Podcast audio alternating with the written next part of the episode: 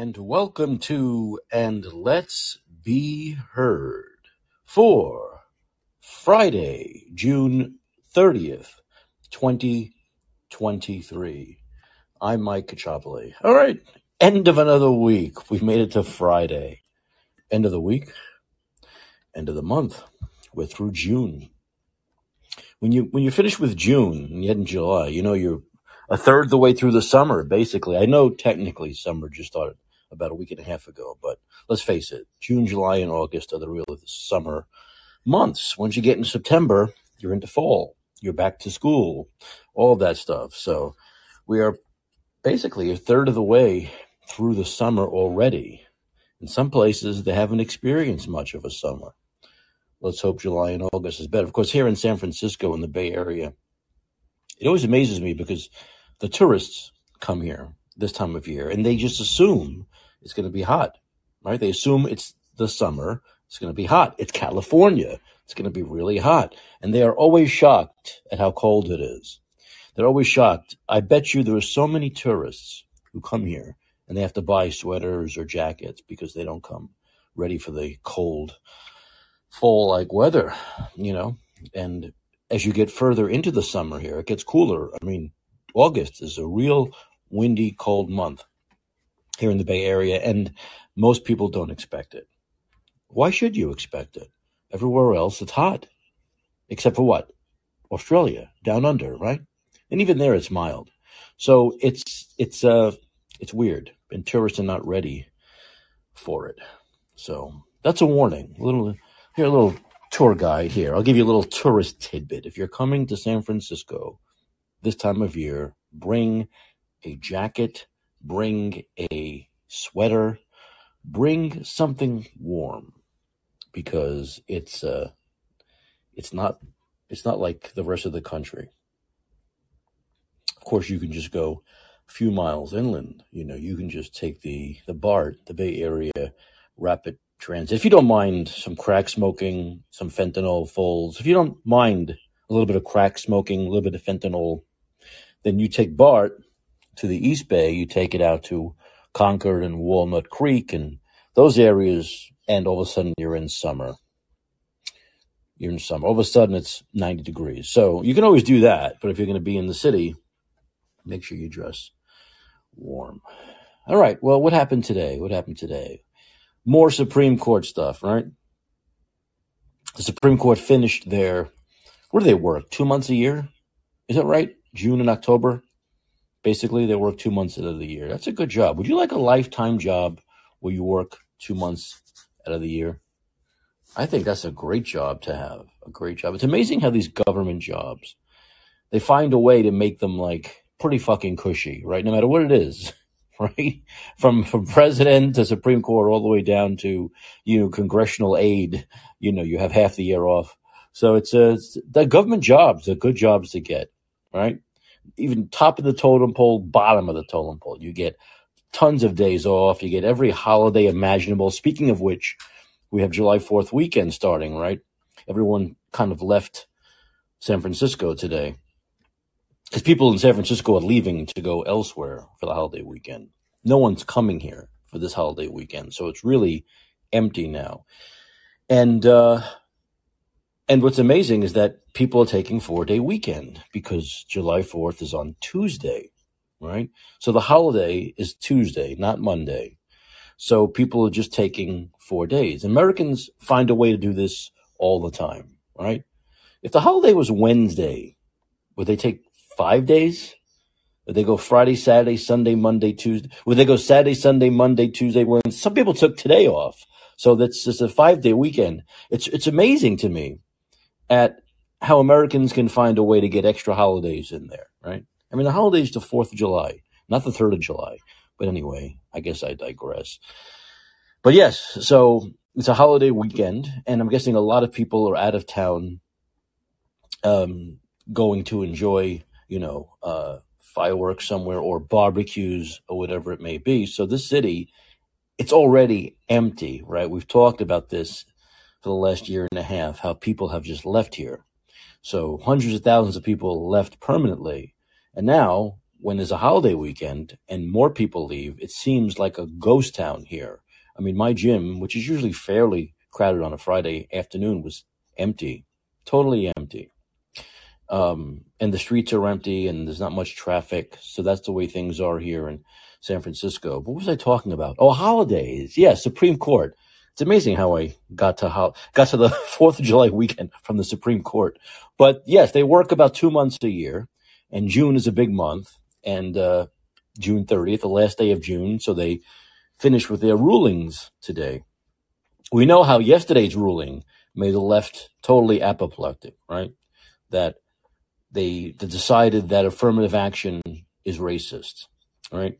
And God forbid now universities, when accepting applications, can't just use race. And by the way, they can still use race. You can still put in your little, you know, when you try to get into a college and you want the edge over others, you could, you write, you put a letter in why you want to go and you deserve to go to that college so much. So you can still put, I come from a low income background. I've done all this. You know, I come from poverty. None of my family members went to college. And yet, look at me. I got a 3.9, right? You can still do that. And the people who read this, the administrators can say, okay, this is good. This is, we want someone like this. So they can still consider race and more importantly, you know, socioeconomic status. But it's not just the default now to race, right? So God forbid, that's all good stuff, total common sense. And of course, the left went crazy because the left loves racism. Everything needs to be race with the left. Everything is race. Everything comes down to race. So they went crazy. Now, today, there were a couple of more good rulings. Um, the first one, which is not as important, is that person who's a what was it? There was someone making a cake, and some gay couple came in and wanted them to make a gay cake, whatever the fuck it was for a gay wedding, and they said no, their religious beliefs prevented them from doing that uh, that kind of thing. And so the Supreme Court ruled today that yes, you can use your religious if you're an owner of a forget about religious beliefs. If you're the owner of an establishment, you get to decide these things. If you don't feel comfortable, look, if I go in to a uh, cake maker and I say, look, I want this huge cock on the cake, and I want this huge Pete phallus on the cake, a 12 inch phallus, please do that for me. And they say, well, look, I don't feel comfortable putting a fucking cock on a cake. They're allowed to do that. And the left went crazy over this too calling it discrimination because someone doesn't want because someone can make the decision not to put a cock on a cake. That's discrimination. That's how crazy the left has gone. That's why so many people like myself have left the left, if you will. We've left the left because they've gone totally insane. So that was a good, another good decision. I think these were all 6-3, by the way. Six justices with brains and three political activists. Okay. So those are solid rulings. It's not those narrow 5-4. It's 6-3, which is a comfortable win. And of course, the big one was the student debt plan. The Supreme Court strike down Biden's student debt plan, which every legal expert said they were going to do. There was only the slight technicality that if there was no standing, if the Supreme Court felt the people who brought the case didn't have standing to bring this particular case, they would have to kick it back. But they decided that wasn't the case. And they decided against Biden and that he can't just unilaterally wave his his elderly 80 year old finger and say, student debt relief gone. Because you know, someone pays for that. It doesn't just go away. We pay for it. We, who didn't take out loans, pay for those who took out loans to go to great colleges when they could have not taken out a loan and gone to a pretty good college. So the rest of us would have to pay for that. And the Supreme Court, with common sense and law on their side, said, no, you can't do that. The president can't unilaterally, Congress can make laws. Okay. Congress controls the purse. The president can't just say, I'm waiving this debt. What, where would it end then? Oh, all car loans are gone. All your mortgages are gone as though this money is not going to have to come from somewhere. That's called a dictator. And of course, this made the left nuts because they want the president to be a dictator. No, not when it's Trump, but anybody else, especially Democrats. They're okay. They want to be a dictator. They want the president to be able to say things like, you have to close your store because of a cold virus, that you have to wear masks on an airplane. They want the president to be able to say things like, you must get a shot in order to go see a movie or live your life or have a job or support your family. And they want the president to be able to say, if you took out a loan, you don't got to pay it back, you fucking worthless hump. So they want the president to be able to do that.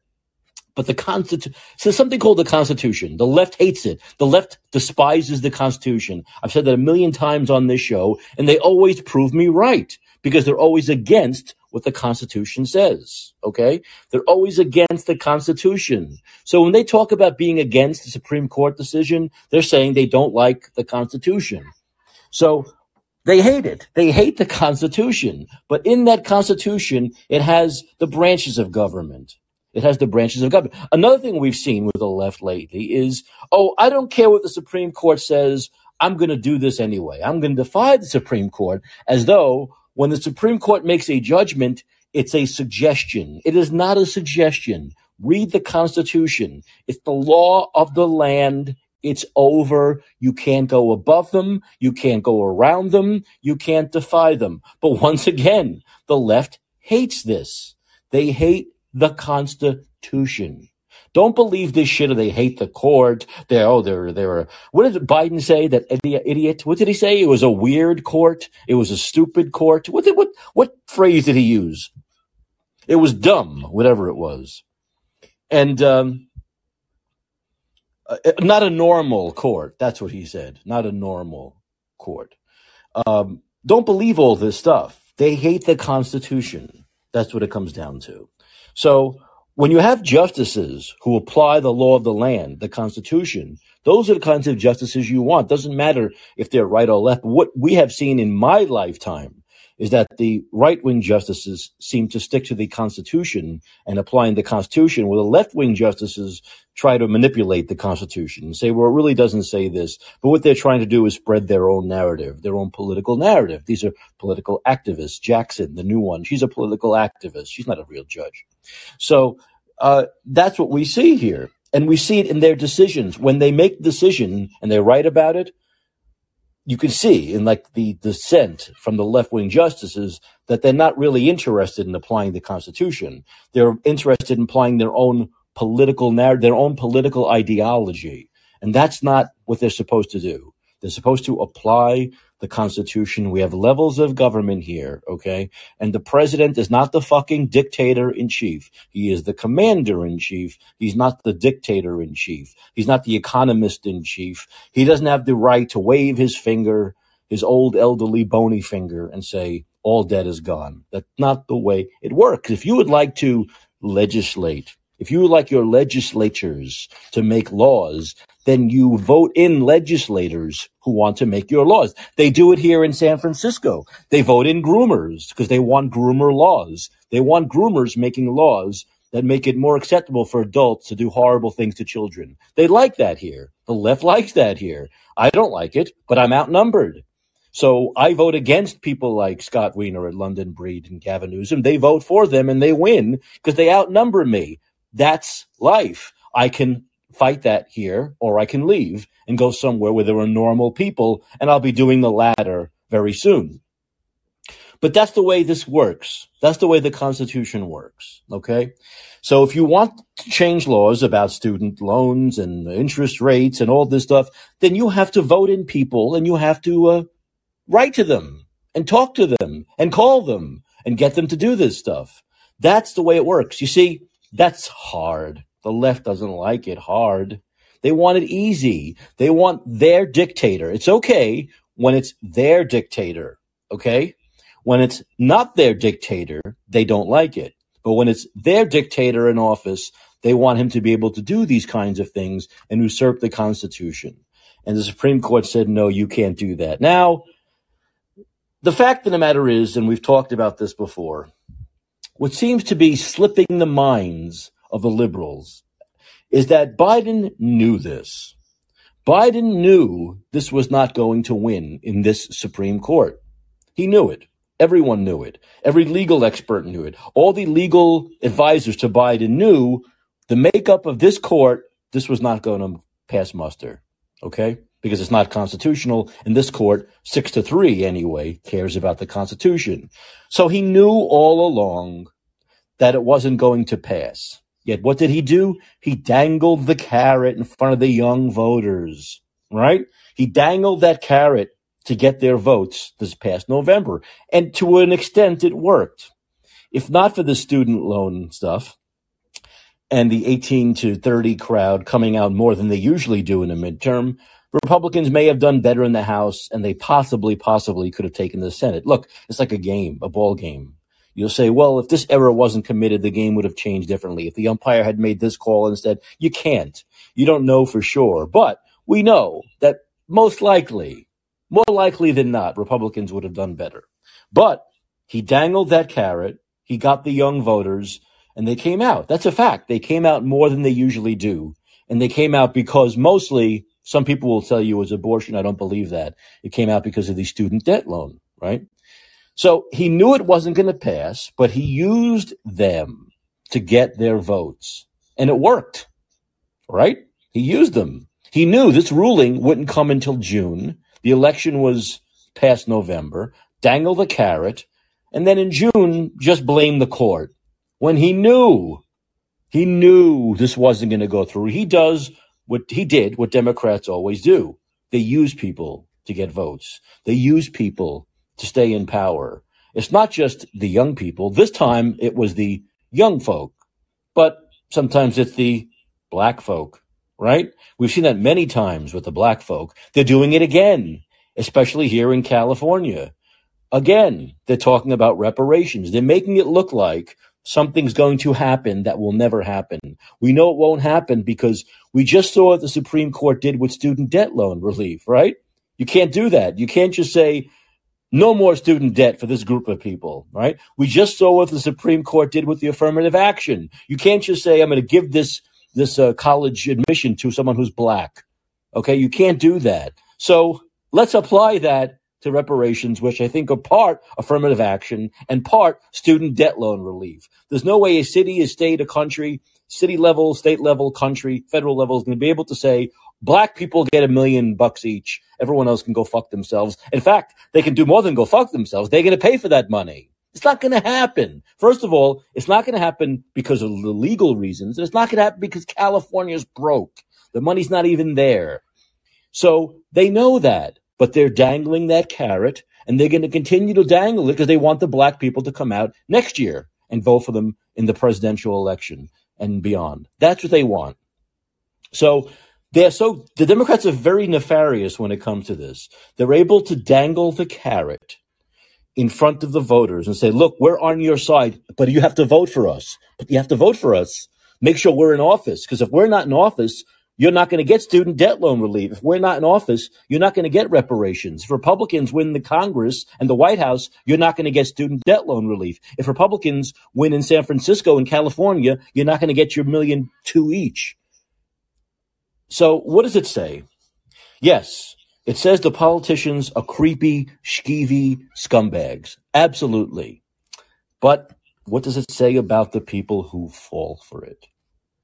What does it say about the young people who fell for the student debt relo- loan relief bullshit? What does it say about the black people who were who were falling for the reparations garbage, which was even dumber and stupider than the student debt loan relief. What does it say about those voter bases? You know, I got in trouble, Twitter trouble. When you get in Twitter trouble, is that real life? Is that real trouble? In a way, it is because some of the people who were mad at me are real people. But um, I got in Twitter trouble when I said back in 2000, 2000, listen to me, 2020, um, after Bernie Sanders had won uh, Iowa, New Hampshire, and Nevada. And 538, uh, Nate Silver had him as the overwhelming. I mean, th- this is a little aside here for you. We are how many months out from the first? We're two months out from the first debates, right? And we're July, August, September, October, November, December, January. We're about seven months to eight months out away from the first voting. Okay. So think about that when you start believing polls and who's ahead and who who who has the great who's the big front runner or has the best chance of winning. Because Bernie Sanders in 2020 after there were already three states had voted after already we're talking about late February early March of the election year he was like 98% favorite to win the primary okay? And then came South Carolina and everything changed so if things can change after the first three states already vote, you really cannot believe anything you hear eight months before there's any voting. Okay. Let 2020 be a, le- a lesson and evidence and proof of that. But okay, getting back to my point, Bernie had won Iowa, New Hampshire, Nevada, and 538, and most prognosticators had him with a 98, 99% chance of winning the nomination. We were ecstatic. Bernie supporters were ecstatic. We're going to do it this time. We're going to do it. Then came South Carolina. You'll also remember in Iowa, New Hampshire, and Nevada, Biden was like fifth in all of them. He wasn't even close. They hated him. I remember, okay, he was like fifth in Iowa and New Hampshire and second in Nevada, but it was a far second. Bernie had like, uh, it was like a 35 point edge. Okay. And everyone was ecstatic. This is great. Bernie's going to win the nomination. Biden's out. As usual, no one's going to vote for Joe Biden for president. Then came South Carolina and Jim Clyburn. Jim Clyburn, his uh, sponsor, if you will, in South Carolina. And he riled up all the black voters in the Democratic primary into believing that Biden was on the black side. I mean, how, anyway, Biden was on the side of the black and Bernie was racist. Basically, that was Jim Clyburn's pl- push to his people in South Carolina that his good friend, by the way, Joe Biden, his good friend, um, was the was the uh, the savior of the black, and uh, Bernie Sanders was racist, and they believed it, and Bernie got crushed by Biden, and that was Biden's first win. It was a huge win, and the narrative after that was Bernie's done because in the Democratic Party, if you can't get the black vote, you're not going to win the primary, and everything changed on a dime, on a dime, everything changed. And I said on Twitter that the primary voters in South Carolina were obviously low information voters because they simply believed the words of this one guy, Jim Clyburn. They just believed him. That's it. Nothing else mattered. No facts, nothing. They didn't do their own, you know, they didn't look into Biden's record, which is incredibly racist. They didn't look into Bernie's record, which is not racist. They just believed what Clyburn said, right? Just like the young people believe what Biden said about student debt relief. Just like the people, the black people in California believe what the Democrats are saying here that they're going to get a million two each. Low information voters. They went crazy. They called me a racist. They said I was calling black people dumb. Well, yeah, in a way I was, but I don't think it was racist. I said the people who voted in that primary were low information voters. A lot of them were black, but not all of them. Right? I'm talking about the, the voters in the primary in South Carolina, which weren't just black people. They were white people. They were Latino people. But yes, there was a good portion of them were black. And that's what Jim Clyburn was trying to fool. He was saying, I'm black, just like you are. I'm telling you, Biden is a friend of the black and Bernie's a racist. And it worked. To me, that's, you're dumb. If you believe that, you're, you're a low information voter. I don't know if you're dumb when it comes to economics. I don't know if you're dumb when it comes to sports. I don't know if you're dumb when it comes to fixing a car. But when it comes to voting, you're dumb. You're a low information voter. So whether you're applying my criticism to black people or to white people or to Latinos or a combination, I believe I'm 100% right. And I was proven 100% right. And I got grilled. I mean, they killed me for it. I lost at the time, of course, most of my followers were progressives, big mistake. Um, I lost about a thousand of them nearly overnight because I had uh, I had prominent black leaders who were like on CNN, MSNBC, calling me a racist, and they weren't just calling me a racist. They were saying because I was a, a Bernie supporter, it shows that all, all Bernie supporters are racist. And you know, once again, if you're dumb enough to believe this stuff, you get what you deserve. And now you got Joe Biden because you deserve Joe Biden. And the young people who voted for Democrats in November deserve what they get. They were lied to. Any black people who vote for Gavin Newsom or Scott Wiener or London Breed in California get what they deserve because they're being lied to. So This is low information. You don't have the information, enough information available to vote to your best interest. That's low information voter. And in November, the young vo- voters were low information because they believed what Biden had said about student debt relief when it could not happen. Legally, it was never going to happen. Low information, right? Same thing with the blacks and reparations in California. California's broke. The cities are broke. San Francisco's dead broke. And of course, the courts will never allow it to happen, even if they had the money. Low information. You're being fooled. The Democrats are very good at this. I'm sure I can look at things that have happened in the past and you'll say, well, Republicans were low information too. Yes, at times they are. In certain places they are.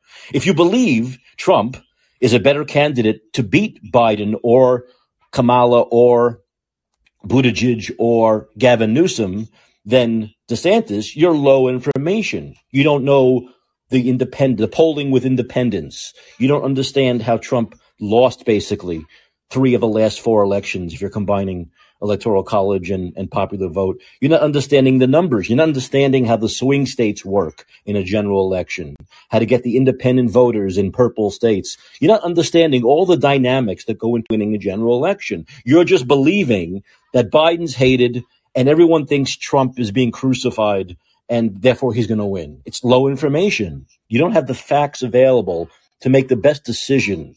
Okay. So there are low information voters all over the place. There's no doubt about it. But the Democrats lately have been particularly slimy when it comes to obviously lying to their voters just to win, just to get the votes to win. Now, of course, Biden's doing what Biden does. He's a, liar. He's a sociopathic liar. He's a sociopath, just like Gavin Newsom doesn't care about anybody, just wants to win elections, just want to stay in power. Him and his friends wants to keep them in power for as long as possible. So now he'll say, "Well, I didn't, I didn't fool anybody. I, I had my heart in the right place. I'm blaming the court." And guess what? I bet you 75, off the top of my head, 75 to 80% of the people will believe that. Will believe he had his heart in the right place he truly believed it was going to go through, and this awful Trump court stopped it from happening. As though he didn't know the awful Trump court was going to stop it from happening. People will believe that. Young people will believe that. They'll totally believe it. They're not going the majority are not going to blame Biden. They're going to blame the Supreme Court, which is why Biden's got his minions in MSNBC and CNN and his cabal of liars out there blaming the court. None of them if you want any blame to go to Biden, you got to listen to this show, maybe Dan Bongino's podcast, and Fox News, and a few others. Maybe Joe Rogan might talk about it. But if you watch CNN, ABC, CBO, all the usual offenders, you're not going to get anybody blaming Biden, saying he lied on purpose to get votes, talking about the reality of the situation. They're just going to blame the Supreme Court. This awful it's so easy, isn't it? It's a MAGA King court, right? It's a MAGA Ultra, Ultra MAGA, Ultra MAGA court. So just blame them. And those same people that were fooled will be fooled all over again. Those same people, hey Gator, long time no see. Those people will be fooled all over again. And I'll call them what they are dumb, low information voters. I don't care if you see me as racist or as ageist or whatever it may be, but that's what they are. We know what he did, Biden. We all said this. We said this when he said this, whatever it was, last year, a few months before the election. He's doing it just to win in November, and you'll see the Supreme Court will never allow it, and he did it, and they, to an extent, won in November, did better than people thought, and now the Supreme Court didn't allow it. So we were telling people that. We were we were telling people that. I was telling on this podcast, on this network, Callin, I was telling young people, he's fooling you. Watch. And he did. And he did. So it's it's sad because people in this country are so easily fooled. They are so easily fooled. I mean, I don't know about other countries. I've only lived in one other. I've lived in Canada for two years, and the people in Montreal always seemed more politically uh, astute to me. Not that all of them, but the, it just seemed like there was a more general political astute. They were more generally politically astute. They weren't as low information as a lot of the voters in this country, not as easily fooled. But that's just two years out of my 50, soon to be 52, that I spent in Canada. I have never lived anywhere else. So I don't know. I don't know. Maybe Gator can come on right now and tell me are the people of Great Britain low information voters? Hey, Gator.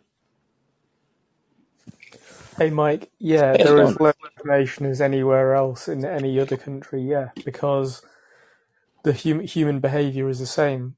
People don't want to expend large amounts of energy trying to find information, parse it, and make a decision when they can just ally lazily to an information source that they think is trustworthy and therefore abrogate all of their analytical thinking to that source. And that happens to be whichever fucking newspaper you believe is the one to read. Is the same mechanism everywhere. So when a politician says, I'm going to put $2 million in your pocket if you vote for me, they, they believe it or our party? I Yeah, of course. I mean, you can. The examples of that are Brexit, okay, or any good, good general example. election, because all of the techniques that are applied are exactly the same. So in Brexit, one of the techniques that was used was for a lie to be printed onto the side of a bus, right? And that lie was Brexit will free up 350 million pounds a year um, from the EU, which could be used or would be used in the NHS. It was all complete lie, right? And uh, it was found to be a lie after analysis, I think, by the elect- even the Electoral Commission or something like that. And and Boris Johnson had just printed that onto a bus um, with the backing of his campaign manager Dominic Cummings, and they and they admitted after the fact that was just bullshit. But we just did it because we knew that we couldn't be held accountable at the time, and that it would disrupt the Re- the Remain camp, who would then have to work to prove that it was bullshit and counter spin it. So we just did it very close to the deadline, so that we knew that we would get enough people to believe that because it was on the side of a fucking bus, and that would sway some more votes. That's just one example, right? Another example is in Scotland, where the Scottish independence vote was rigged late in the day because the uh, pro Remain, so the people who wanted Scotland to remain part of the UK, said if you leave the UK and become independent, we will cut your access to the British NHS. And that made anybody over basically about 55 shit themselves and then go, oh, I don't want to lose the NHS. I don't right. have to start paying for some shitty healthcare that's provided only by Scotland in its meager, with its meager um, population. And so they panicked and, and, and that helped to keep Scotland inside the UK. That's the kind of game that, that is played everywhere. It's just another example of what you're talking about. That's how easily Yeah. manipulated people are. yeah. And I just, my question is always, and I don't know, I don't know why I asked this question. It does never seems to get answered. Is how many times do you need to be fooled? You know, is that saying, you know, fool me once, shame on you, fool me Yeah. twice, shame on me. Twice, it seems as though people can be fooled many, many times, hundreds of times, and they never seem to say, you know what? Maybe these people are just lying to us to stay in power, just lying to us to get us to vote for them. And, uh, or I think, I, I think maybe Gator, and this might work that way in your country also, is that people often say, well, yeah, my side lies, but the other side's worse, right? The other side's worse li- liars. I'll, I'll vote for my my liar. I think that's what people often think also. Well, I, I think it comes from a faulty view of what reality is in a given topic area, right? So if it's politics, what average person do you know who really wants to believe or, or can articulate how real realpolitik differs from politics, right? Because there's a huge difference. So po- politics is is any narrative that anyone in the political sphere wants to sell you about how politics works, and most of it is untrue. Mm. But realpolitik is actually it's about power, wealth, control, and money, and the interlock interlocking nature of those things, and how you essentially move those four points around in order to essentially be the person wielding political power or the groups wielding political power, and that gets you into modern day neo feudalism, corporatocracy, and all these other issues, which are really how the world is run. And if you see that, then you can basically determine what's going to happen roughly in markets, how you can make money when you understand what money is, and how you switch money from cash into assets and then you exploit those systems to make more wealth, right? That's all. But nobody's taught that, right? Unless you are in a certain privileged element of society, you have to teach it to yourself, right? right? Most people don't teach them themselves that. So they have a skewed view of what reality is. They fall back on bullshit ideas of democracy, uh, your vote counts, you're an individual sovereign person who has power, all these all these fallacies that basically poor people get taught to repeat, right?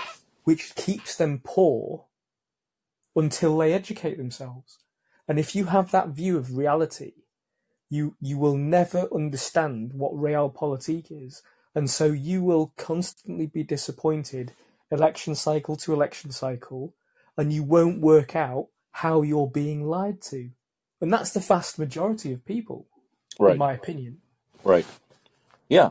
You know, and when people like myself point out that these people are just simply not getting all the information they need, uh, not doing the research to know the truth, uh, that's low information. That's what it comes. Where, where one person, any one person, can say, "This is the deal." I'm telling you right now, just like Clyburn said in South Carolina in 2020. I'm telling you that Biden. I know Biden. I know Biden real well, and he's on the he's he's he's he's you know he's on your side. He's on the side of the African American. The other guy, Bernie, is you know kind of a racist, and they believe that shit. Um, it's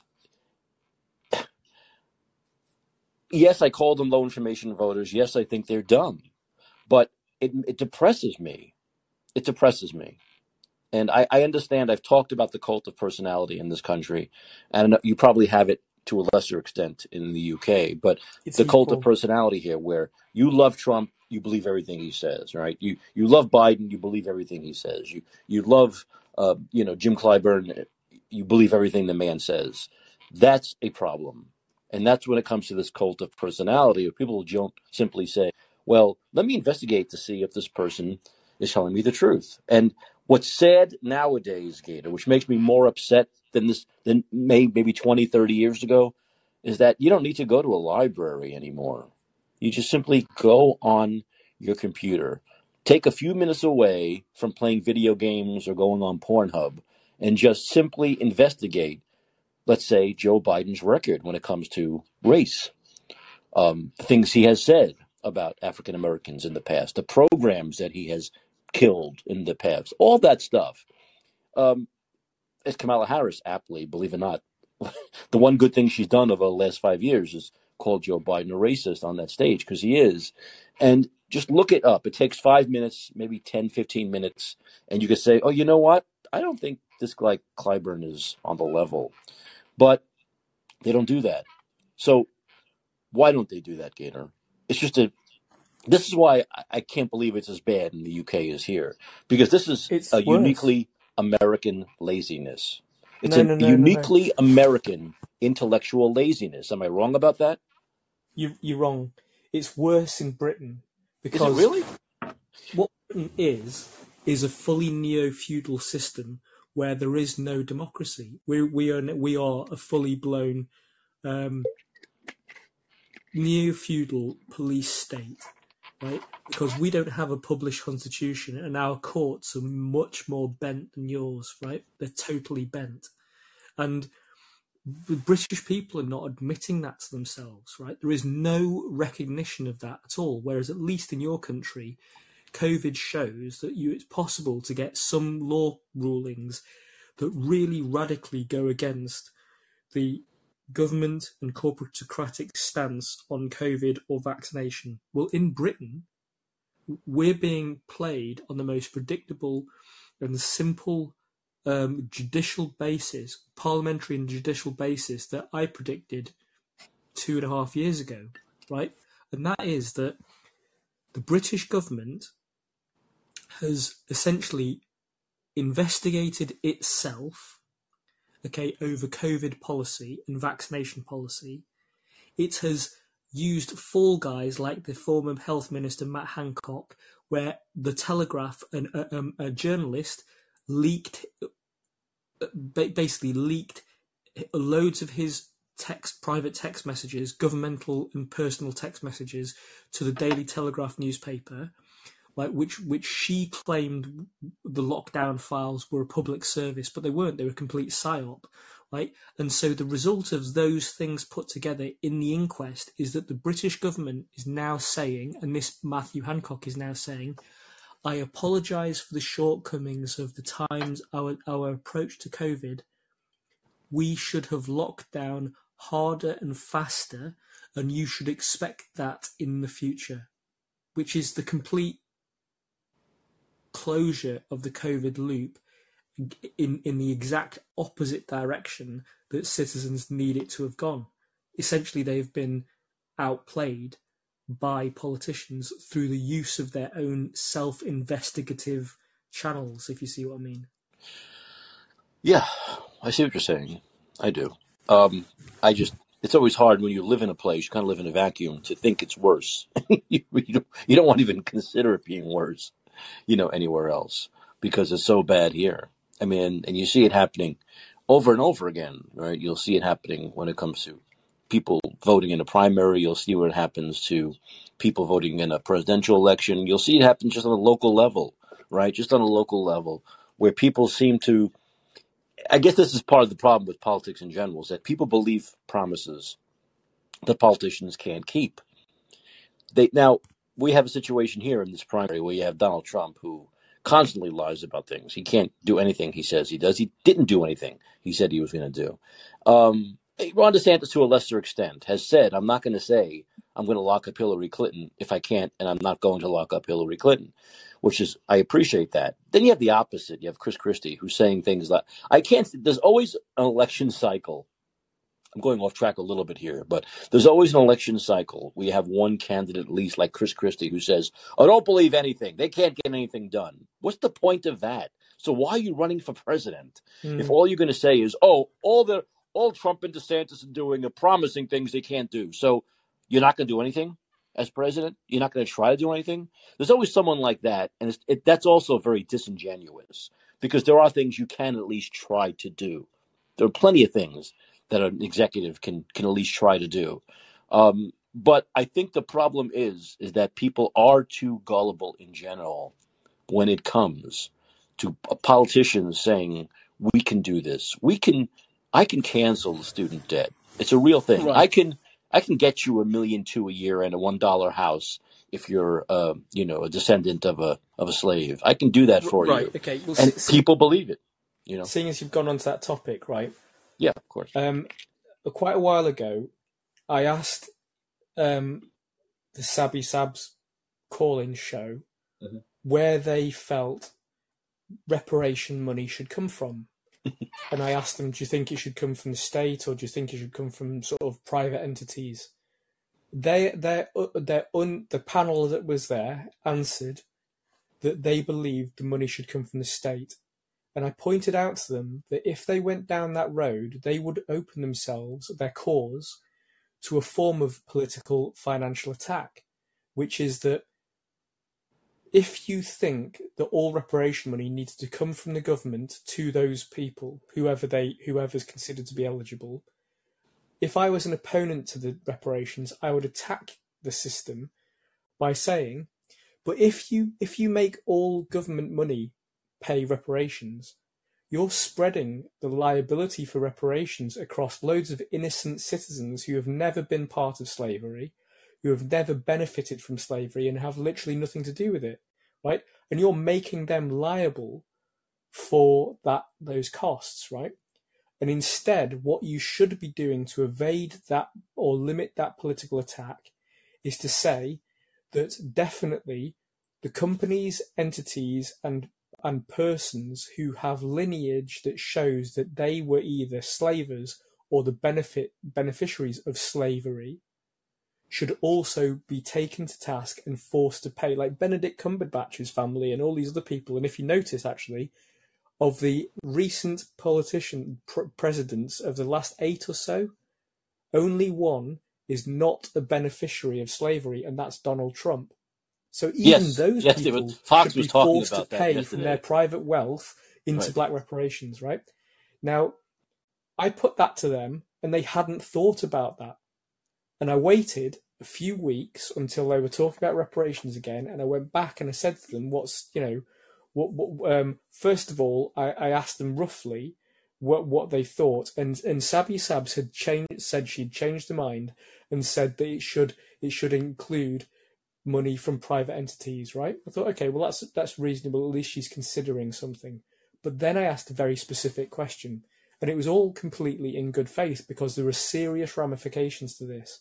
I said to her, "What do you think about a situation where the state of California, which is the one that seems to be furthest ahead in its reparations policy uh, generation, but also the one which has not got a history, a significant history of slavery, is now saying that depending upon the equation, we could be dealing with up to eight hundred billion dollars worth of, of reparation money just in our state. Now it won't get that high, but it could be anything from from the hundreds of millions of dollars into the multi billions of dollars into the tens to hundreds of billions of dollars. Right there, that's the broad range. I asked her and her panel, how do you all feel about the potential sociological and political financial ramifications for all of the people who live in that state if reparations payments are coming out of state coffers and they get into huge levels of payment? And and and they basically this is this is all on tape what they didn't like was being asked that question first and foremost, right? Because it put them into a position where they had to say how they felt about their fellow citizens, Mhm. right? And this is what Sabby Sab said to me, and it's on tape. I don't give a fuck what it does to anyone else or the state. I want the fucking money is basically what she said. That's almost verbatim, right? And what this, and I said to, I was making the point that you can't really do this at a state level because Yeah. you will cause such sociological imbalance inside the state that two things are going to Uh-huh. happen. Mhm. People will abandon the state, driving down tax revenue generation in the state. And the Yeah. state will also, even without that exodus of people, the state will also start to radically retract all state services because it can't afford them, right? Which will exacerbate the collapse of society in that state and exacerbate the exodus. And what you'll end up with is the people who have received reparation money become essentially free agents who are mobile and they will themselves leave the state and take that money to other states, exacerbating the problem inside California even more. And literally, these are the things I basically tried to put to them. They had no answer for that. They attacked me for a cent- and, and they said that what I was doing was some kind of political maneuvering to undermine the idea of reparations. I said, no, that's not what I'm doing at all. You're misconstruing what I said. And she was literally having a fucking go at me. Right? Now now fast forward to today and there are polls the Californian community poll administered at the beginning of June showed that roughly 43% of residents in California think the state is heading in the wrong direction, Yeah. Okay, fifty-six percent were totally dissatisfied with the state's cost of healthcare. Right. Right, blah blah blah blah blah, and essentially, um, what you're looking at here is that nearly 40% of Californians are considering moving to another state due to the cost of living. Now, if they do that before the reparations argument is resolved, and funnily enough, there's a good reason why Gavin Newsom has not signed off anything because he knows it can't be done in the way that people are demanding it be done, and he's using it as a political sort of notional um, win that he's willing to support. But he's Right. And if you listen to Newsom's, res- sorry to interrupt you, Yeah. if you listen to Newsom's response on this, it's his usual slimy, slimy, Yeah, skeevy weasel political way of getting around things. And instead of just Yeah, saying they ain't going to get any money, he says things like, well, this is about more than just money. Exactly. This is about right? more. Right. So what he's trying to say is you absolutely deserve all this. We're not going to give you anything, but we absolutely deserve. But the way he gets around saying, obviously, which we don't have the money, it's never going to happen because he still wants to dangle the carrot and get their votes is he says, this is about more than money. This is about socio-economic and the fabric So, of our society and all these good slimy political words that this scumbag is so good at by keeping that carrot dangling when the bottom line is they want money and they ain't gonna get the money. yeah, but and, and so so but also what this shows you is that there is a very simple way for people who who who who politically maybe are either unsupportive of reparations or cons- gra- are radically concerned about the sociological impact of, of all they need to do is essentially state hop from California first to show that California can't do as big a job as it ever politically claimed it could. Well, ha- And then you then you basically wait until another state tries to do the same thing or similar or or reparations different way, and then people will just state hop out of it again, right? And if you get that moving around inside the in, on a state by state basis, the arguments for reparations will drag on for decades, right? If they ever are possible to do in any meaningful sense at all, right? have you ever asked someone like Stabby Sabs? I'm not gonna. I'm not gonna go on that show. Have you ever asked her how um, slavery has kept her down? No, of course not. There's Oh, no, there's, I don't. there's I'd like to know no because point. she's on There's this literally no network. point. I'm on If this if network. She's on this network. if I if No I was if. I was verbally attacked for simply asking critical um, people to demonstrate their critical thinking of of the monetary sourcing of reparations and they became hyper defensive about that. There's no way that you can have a rational conversation about asking people how have you been fucked over? I don't get it. because they will just call you a racist. I mean my ethnicity they don't even know what my ethnicity is and i've never explained it and i never will because it's irrelevant but they would use they would they attacked me without knowing what my ethnicity was Yeah. based upon simple questions about economics that they couldn't answer and they hadn't thought of, which is where's the money coming from? So, so government or private, and then what happens if your money's all coming from the government and it fucks up the rest of society? And they didn't like it. Yeah, I, I don't. I just don't shows you how understand. ridiculous I, I'm trying to understand it because I'm on this network. She's on this network. She has actually many more listeners than I do. So I, I'm not quite sure how how she's been kept down. I don't get it. I don't understand. I'd like to know how. I no, literally. I'm I'm not. I'm I'm, I'm trying not to even be sarcastic. I want to know how slavery has kept her down personally. Well, I mean, you know, you you have to ask her that. I can't speak. I can't speak to that at all. Hmm. Um, you know, and, and to be honest, in in Maybe I, maybe my I'm being kept my down. well, I okay, I but feel like but I'm being kept down, Gator. I feel like I'm Well, being okay, kept look, down. but my point about this was that in, in principle, I, I support a form of, forms of reparation, right? I don't have a hmm problem with it at all hmm in principle. It's all a question of how you do it, right? This is the complex, difficult problem: is how But you do it. Daniel, uh, Daniel Gator, that opens up the, the can of worms about reparations for a lot of different people. What about Native Of, of Americans? course. What Well, yeah, about but I mean, Italian Americans? yeah, What but about but Irish but Americans? yeah, but people have also said if you can pay it for the Japanese, right, which was done, Why can't it be paid for, for, for black people for slavery and other groups, right? And and then then you get into an argument of MMT, which people say, well, if MMT is true, and it is, we can print as much money as we want and give it to people for reparations. That's one of the basic basic arguments, right? And they Yeah. don't talk about the consequences of doing that if the bills get as high as 500 billion per state, right? Because they don't want to deal with the ideas of inflation and the socio socio-economic fallout that comes And the people who pay for they that, get their and yeah, and the people who pay for that and suffer the most are going to be the lower income people. They're the ones who are going to end up paying. It, it- eh, like everything else, it'll be paid on the backs of the lower income people. The corporations, the wealthiest, aren't going to pay a dime.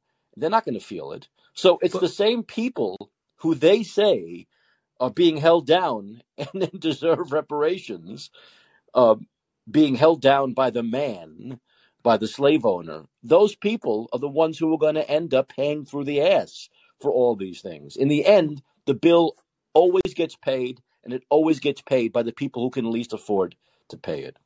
yeah, yeah, okay. And I'll, I'll I'll end it on this question, right?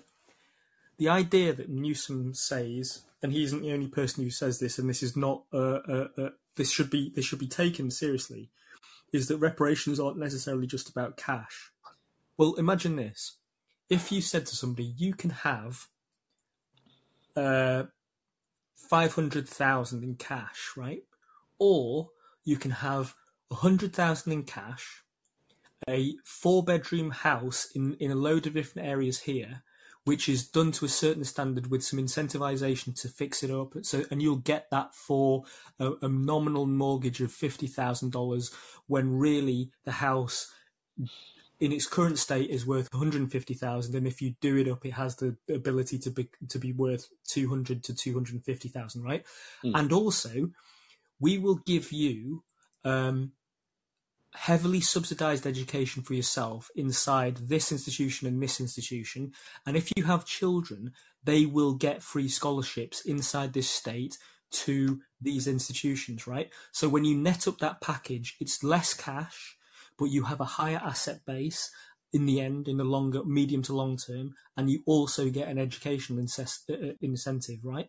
Right. If you if you provide those kind of things in reparations, okay that that is that is actually incredibly meaningful as well because the value of a lot of the things that you're giving the asset base and the education will only ever go up over time right they will never go down right i mean know. housing could do right Yeah. but but it would never go down the degree that you're of the discount right Mhm. so and your education stays with you forever right Mhm. now I haven't read this 1100 page report about reparations that has been pushed forward now.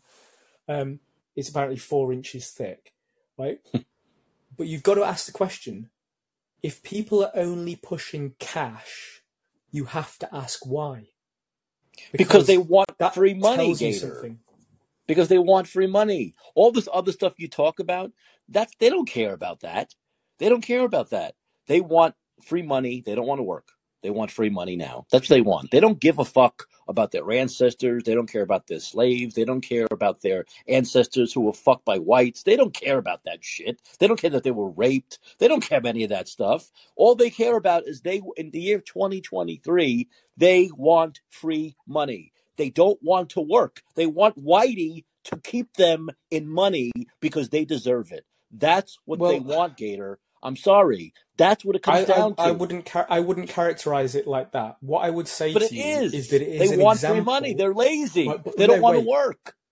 it is an example of short-circuited, myopic, and um, not not entirely, but they are examples that include short-termism, myopia, okay, and essentially a failure to understand value, right?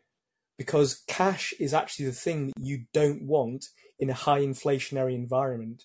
You want you want assets, right? Yeah. Which will always track not. inflation They're not smart the enough. things that I mentioned, if you structure it partial Yeah. cash, partial property, partial education, you achieve. They're not smart that. enough to think that way. Exactly, and they are they, and that's why I raise it as because you're using this term partial information. Well, that is a partial information decision because you're not looking at the whole pie. Whether or not the emotional side of stuff that you just cited is is anything to do with it is your opinion. It's not mine. I don't necessarily wouldn't characterize it like that. But that's what I would say is that, and so so in the end, this is what I would like to see. I would like to see California go balls to the wall with its reparation package, whether that's whether that's 20 billion or 800 billion. I just say fucking do it. Because Right. what will happen is you will see essentially the collapse of a state and that will tell people that that way of doing things based on an MMT idea uh, and an entitlement to an endless pile of cash essentially doesn't work for society. And Right. that will set uh, a rebalance the ideas of how you do it across society in the US in a more realistic way and you will end up with eventually a better outcome at the end of it but people have to go through a pain barrier first of, of stupidity Yeah. before they get to a real terms workable solution Yep. Well, Gator, thanks for the call. I appreciate it. no worries mate take it easy Of course. Thanks. Good. Good speaking to you. All right. Uh, who are we gonna go to? Um, uh, speaking of uh, callow youth, hey Karthik, oh, are God. Mikey C, you made me wait half an hour, man. What's I love it. I love making you. I, I'm. I'm. I'm, you, I'm making you develop patience. well? It's not just to me because the longer you make me wait, the longer you make Daniel wait, and you know Yeah, but he seems like a Daniel nice enjoys the conversation that he hears from other people. Oh my God, I enjoy his con. Like I said, man, it's called Callin, not listening. Daniel is patient. That's what Gator just said. Okay, Daniel well, dude. Mike, there's no need to get so amped up, man. You get so agitated about reparation. Or okay, as as you know, as much as I might want it, or somebody else might want it, or you may want it, it's not going to happen. So why get so agitated about That's it? what I've know, been saying for the last hour. That they believe it's going to happen, just like they believe student debt relief was going to happen. Look, They I don't it. actually think Yeah. they believe it's going to happen, but we can talk about that another day. Uh, what, it's Friday because what Well, I want to talk about. we can talk about it today since we're talking about it. You always want to talk about something else.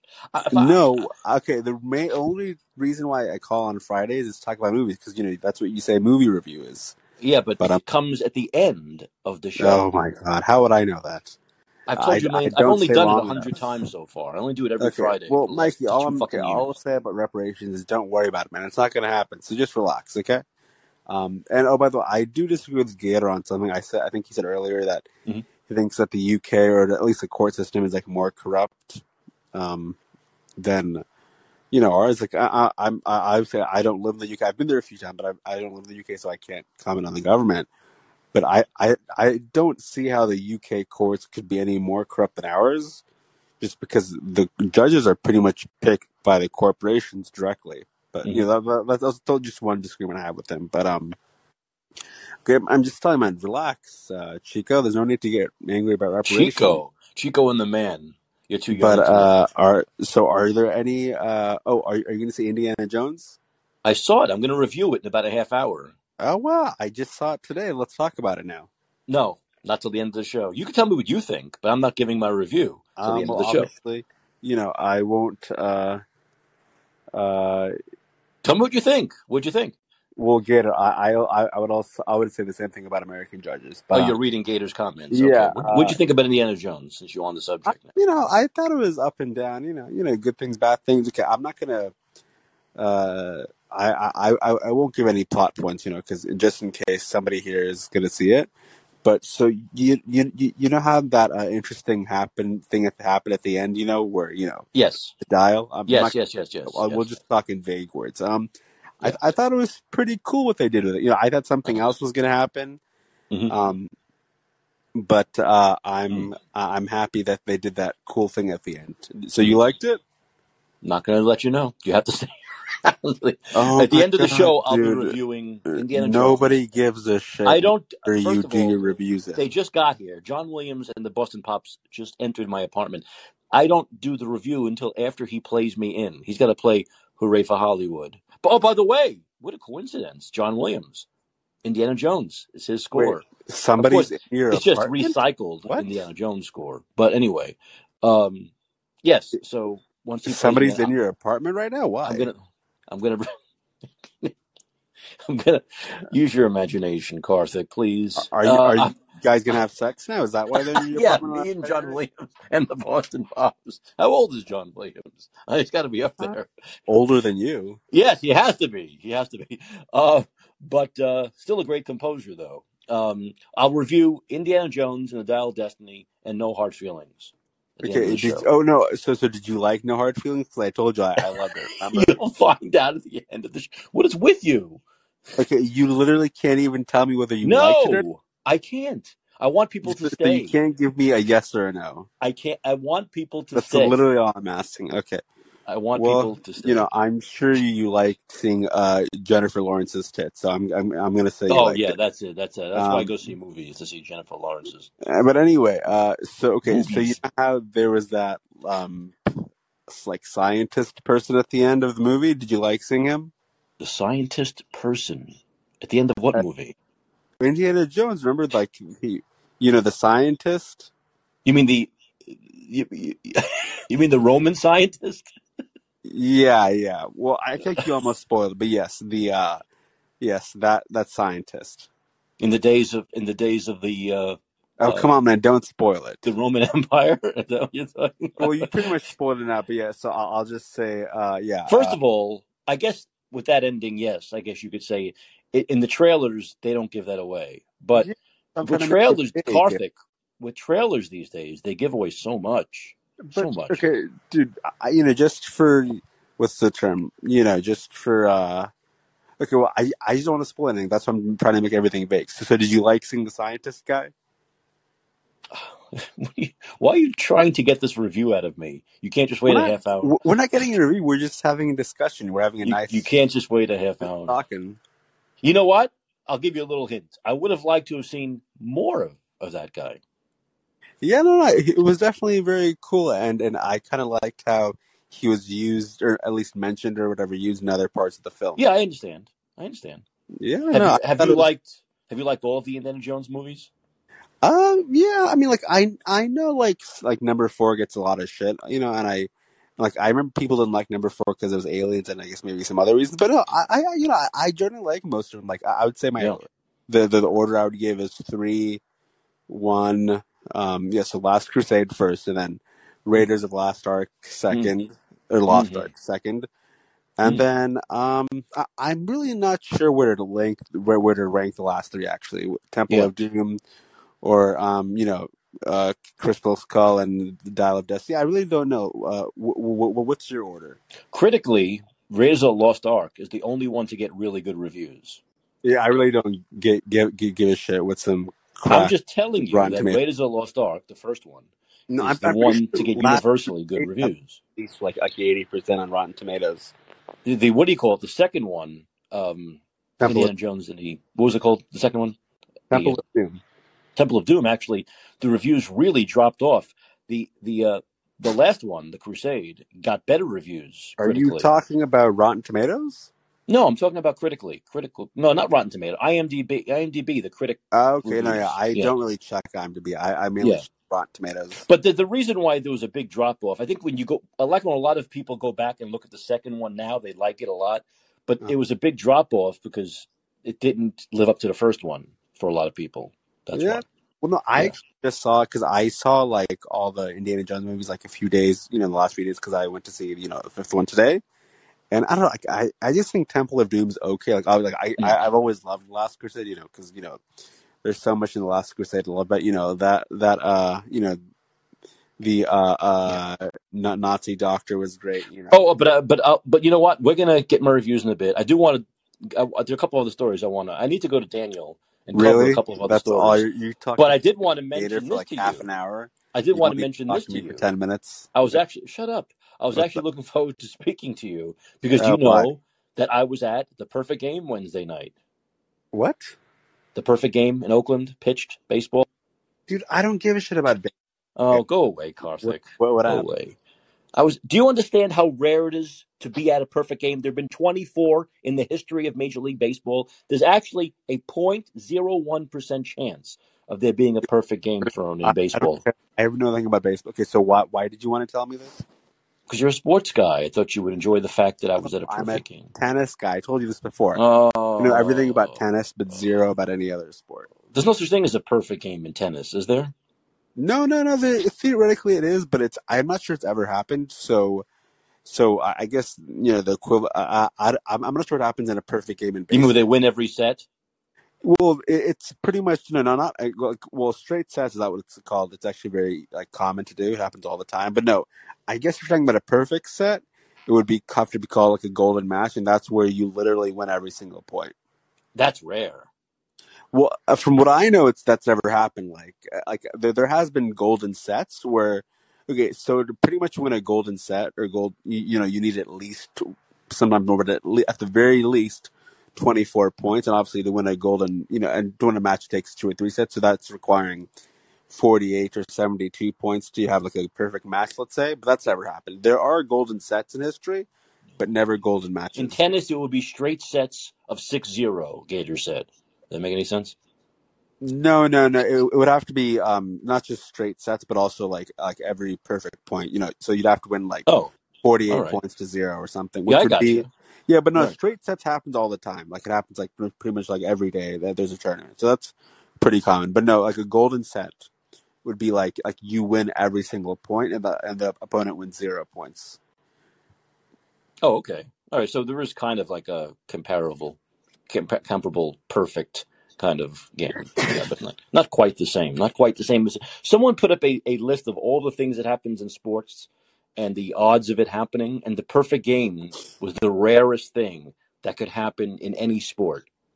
The perfect game is the most Yeah, no, no. rare Straight thing. sets is actually very common in tennis, so that that's not the equivalent. It would Yeah, have well, be they, they compared sets. it to like bowling 300, stuff like that, where that was rare, but not as rare as uh, as know, pitching a perfect game. the golden match or was even more rare than 300 you know in bowling because it's it's literally never happened um, Oh, at, at least for the last 50 years maybe Yeah, look at what you did. Look at what you did. Daniel hung up because you talk so much. oh my That, dude look, you talked to gator for at least half an hour so maybe well, Gator was talking about substantive stuff. He was talking about, anyway um but back to you know important stuff um that actually is going to happen uh just kidding man gator you're you're a nice guy I've, I've respect you it's nothing about you mhm. um so mike uh did you like the uh cameo at the end of the movie I've ta- I'm not going to keep talking about this. I'll do my review. In fact, I'm going to let you go because I'm going to cover the story, and then I'm going to do my reviews. And if you want to hang around for the reviews, you can. Or if you want to, I'm literally asking for a yes or no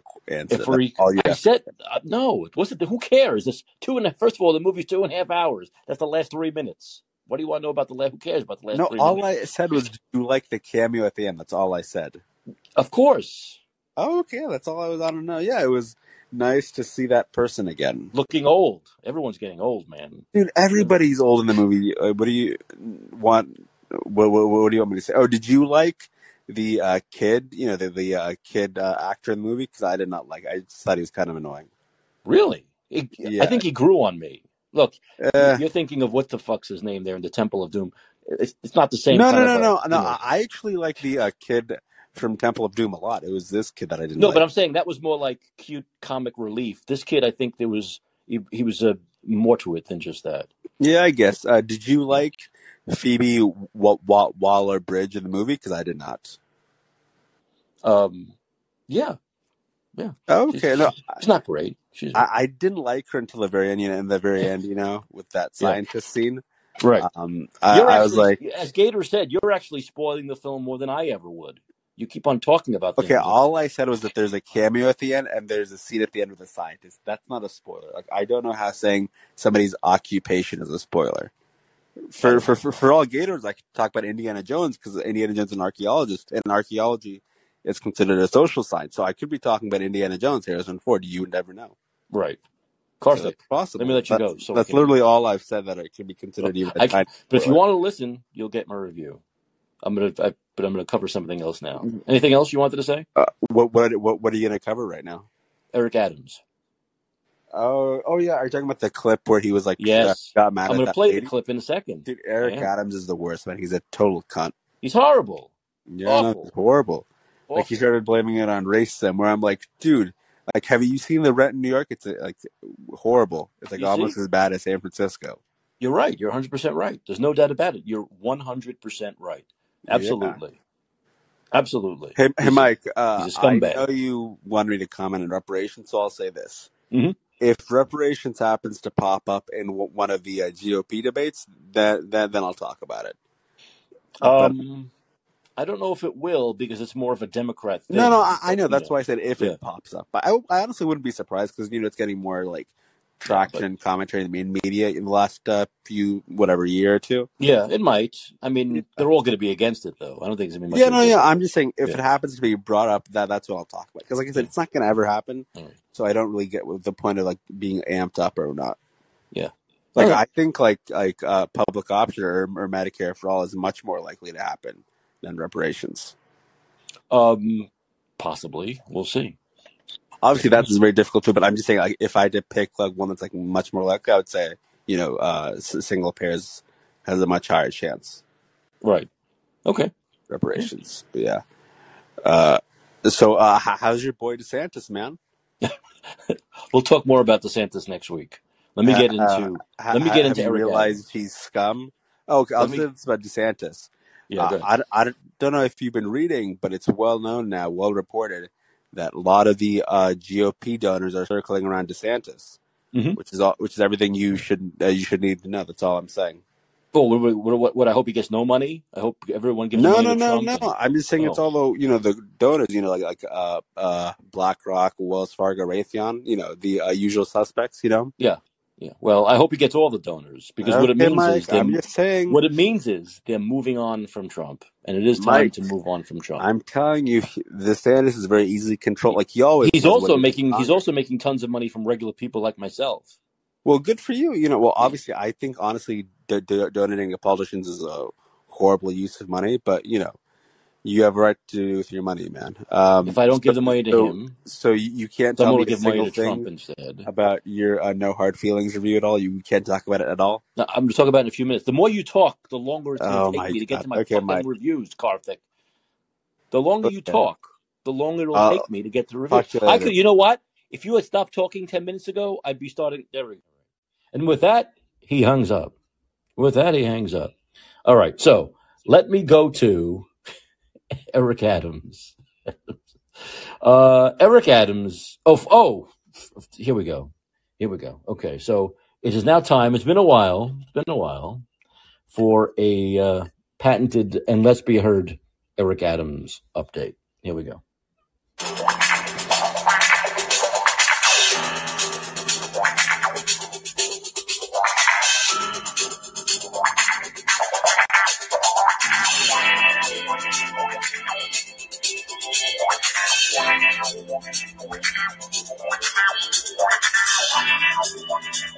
There we go. Okay.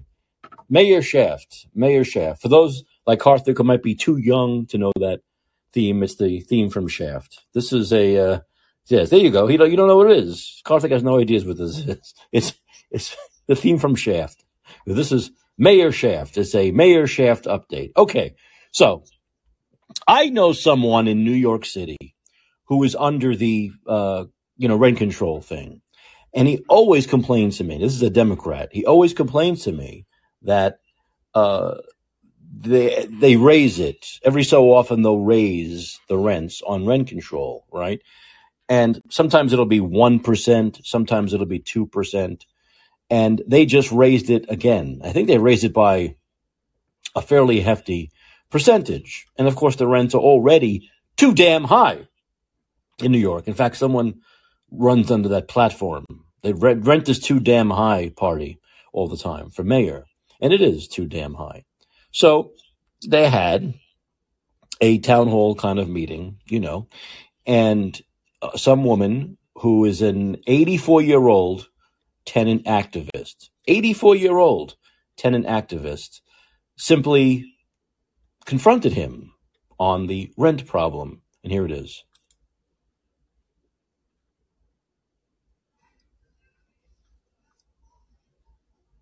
Oh, the volume is not very.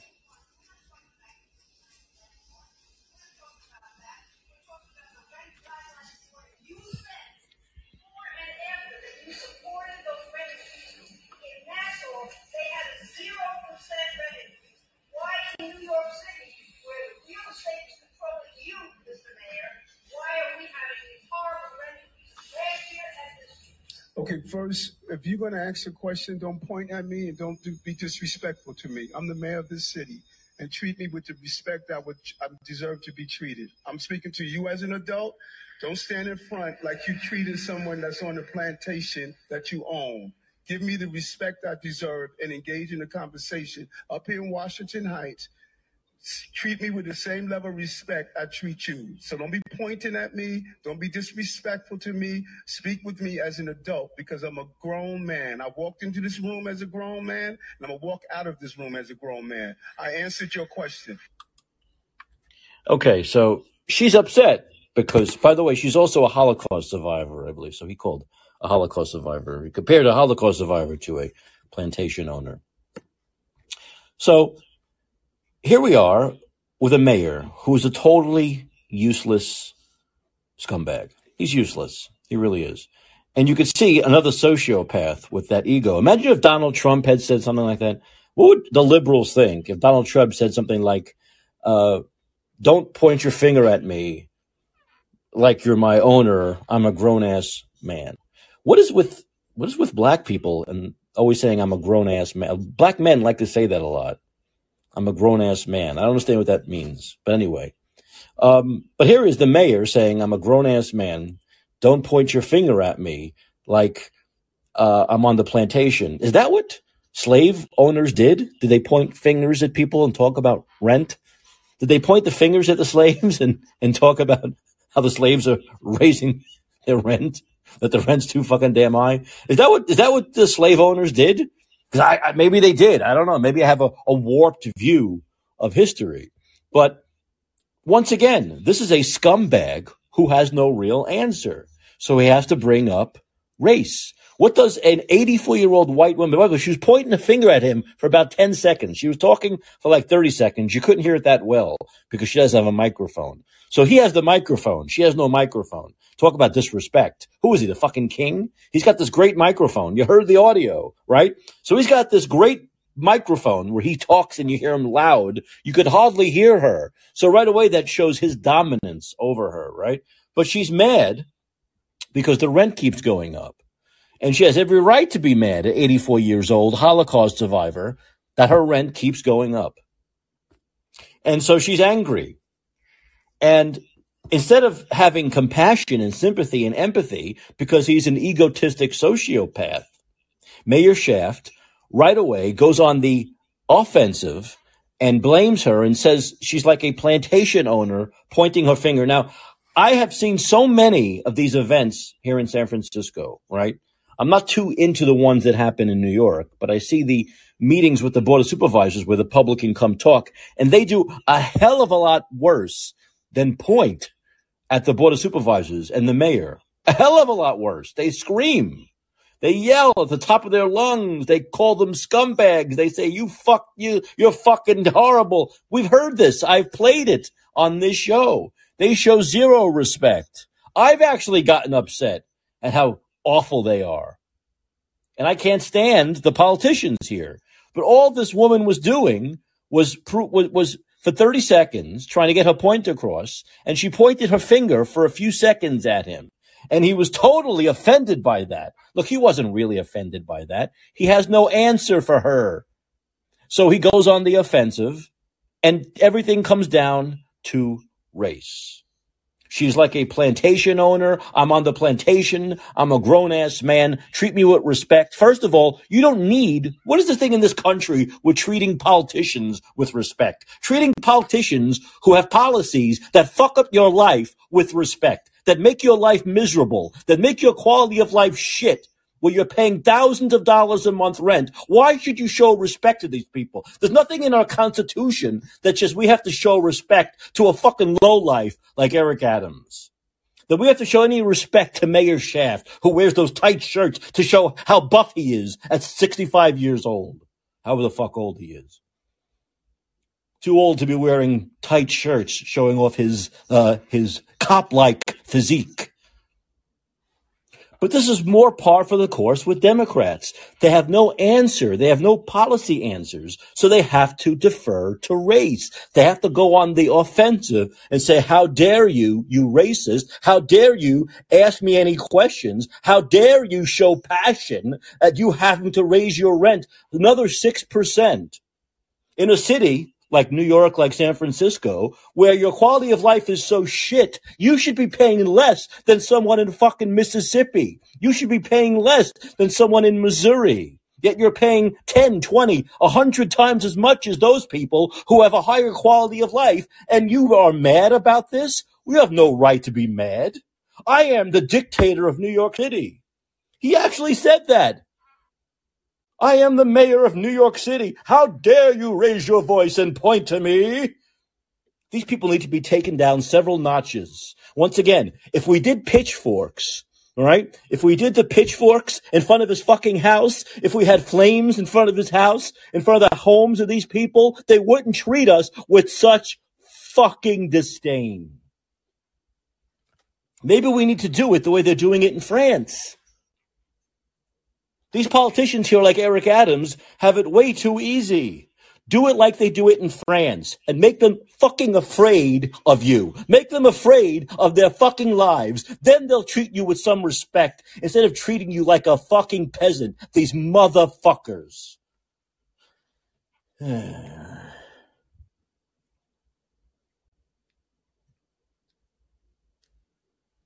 anyway. Or chef.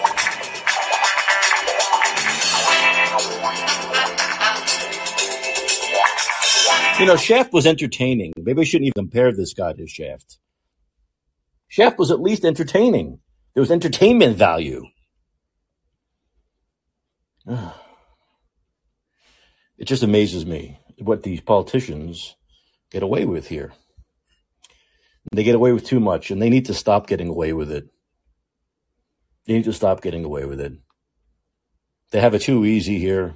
We need to treat them the way people in other countries, uh, first world, second world, third world, doesn't matter what world, treat their politicians. They work for us. Does this, does this, does this scumbag understand that this woman pays his salary? That this woman pays his salary? Not the other way around? That she keeps him in that fucking cushy mansion with those fucking tight show, but p- shirts that show off his fucking ripped pecs?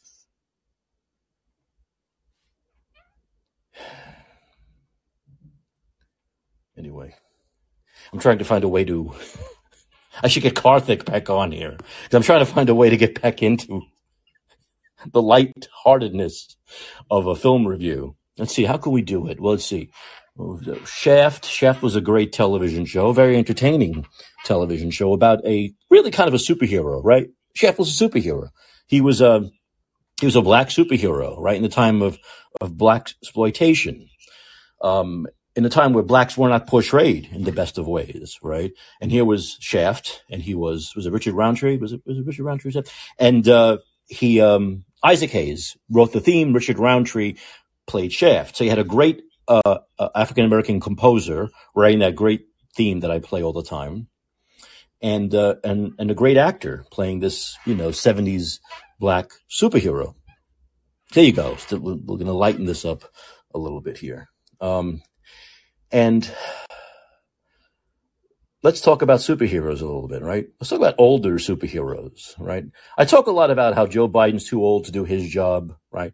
Geraldo Rivera's 80 and he's retiring now and, and, you know, Donald Trump is too old and these people need to retire. But now we have, uh, Harrison Ford, right? Harrison Ford's a guy in his 70s. Um, not just a strict action film star. I mean, the guy's done a lot of really, you know, meaty performances too, dramatic performances, right? Like Witness. Witness was a great film, and that was a great, a great performance. Um, and I should really, I think I scared John Williams off in the Boston Pops. I, I think, are you guys tuning it up? Are you ready to go? Can you play me in? I don't want to scare you. I know you're, I know you're liberals, but you have to admit something's wrong with this guy Adams, right? I have a right to be upset, just like that elderly woman had a right to. Oh, I'm not going to get into it. I'm not going to get into it. If you can play me in, I'd appreciate it. Ready to go? Okay.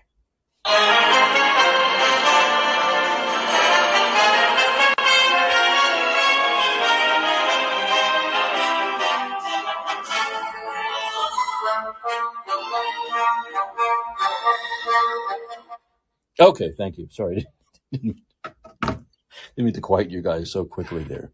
Come on, Mike. Fade in, fade out, fade in, fade out. Okay, so Harrison Ford is back. And the question is, some people might have, is, is he too old to be a, a hero? Is he too bad to be an action star? Is he too old to be Indiana Jones? Um, I'd say the answer is no. I say the answer is no. Now, there are a couple of ways that this film plays it. Harrison can still move. I mean, he still got the moves, right? He still got that physicality. He still got that screen presence and persona. He does. And that's what I always thought was one of the greatest things about Harrison Ford as an actor is his unique ability to get us to empathize with the plight of his character. He's always had that ability, I believe, right? Where we emotionally we are able to associate with his character and the situation, often dicey situation when you think about Indiana Jones that his characters are in. He has that unique intensity, right? And I think he's always been a great actor. Just like I said, even in his straight performances, like in Witness, I think he's always done really good. What Lies Beneath, not a great film, but a really good performance from from Ford, and and so much other stuff that he's done, you know, that's really good. And do I think he's too old? No, I don't. I don't think there are some issues with Indiana Jones and the Dial of Destiny. I don't think he's one of them. The problem with Indiana Jones and the Dial of Destiny is that it's first of all it's too long, right? You've got two and a half hours, and the film's plot really can't hold a two and a half hour running time. The plot is too thin. The Dial of Destiny is basically an artifact. If you know Indiana Jones, he goes and he goes to get artifacts and he runs into often bad people like Nazis who want to stop him from getting the artifacts and he has to fight them and all that stuff. So in this one, there's something called a Dial of Destiny, and it's an old artifact from like the uh, the Roman Empire times, uh, Archimedes and stuff. And it uh, supposedly this Dial of Destiny has two parts to it. Now, the beginning of the film, we see Harrison Ford as a young guy, like in the original films, but shot now. And you might think, well, how did they do that? They did it with the obviously the, the de aging process that we saw in uh, previous films, but they've really, really perfected it. So it looks great, right? So the, the first 20 minutes of the film is basically young looking Harrison Ford, like he's right out of the first Indiana Jones movie. And that's done with the de aging process. And it's really, I mean, technically perfect. And we see him uh, being able to obtain half of this dial of destiny. There are two halves, right? And so they get the first half, and then the film goes to current times, which of course is the late '60s, not now. You know, Indiana Jones took took uh, place in the early '40s, so now we see him in the late '60s. It takes place at the time of basically the moon landing. It's going on uh, the same time as the moon landing, and Harrison Ford is older, his current age, and he's still teaching, but he's about to retire. Right, teaching archaeology, I believe, Hunter College in New York City is about to retire. And as things progress, of course, the movie's going to go into where he's going to try to find the second half of the piece of the of the Dial of Destiny. And the Dial of Destiny, supposedly, what it can do is it can it has a time it can find a thread in time and put you back in time if you want to time travel. Um, and of course, there's a, a a bad guy played by Miles Mikkelsen, and he is like the Nazi we see him earlier in the film, also, you know, as a younger guy, as a Nazi, as a as a uh, a Nazi soldier, and now we see him later in the film, in current times, in the late '60s, still going and trying to find the second half of the of the Dial of Destiny. So, where Harrison Ford had to fight him earlier in the film as the younger Harrison Ford, he's gonna have to fight him again later in the film as the current day Indiana Jones. Now, this whole thing around the dial of destiny is basically just a a plot device to string a lot of chase scenes. And the problem is, you know, Harrison Ford has the dial and he's chased, then the then the Nazi guy has the dial and he attains it, and then they chase each other. So it's especially one chase scene after another, really well filmed, you know, through different parts of the world. Um, and uh, the action sequences are well shot. They're they're decent action sequences, but there's no real cohesive whole to the film.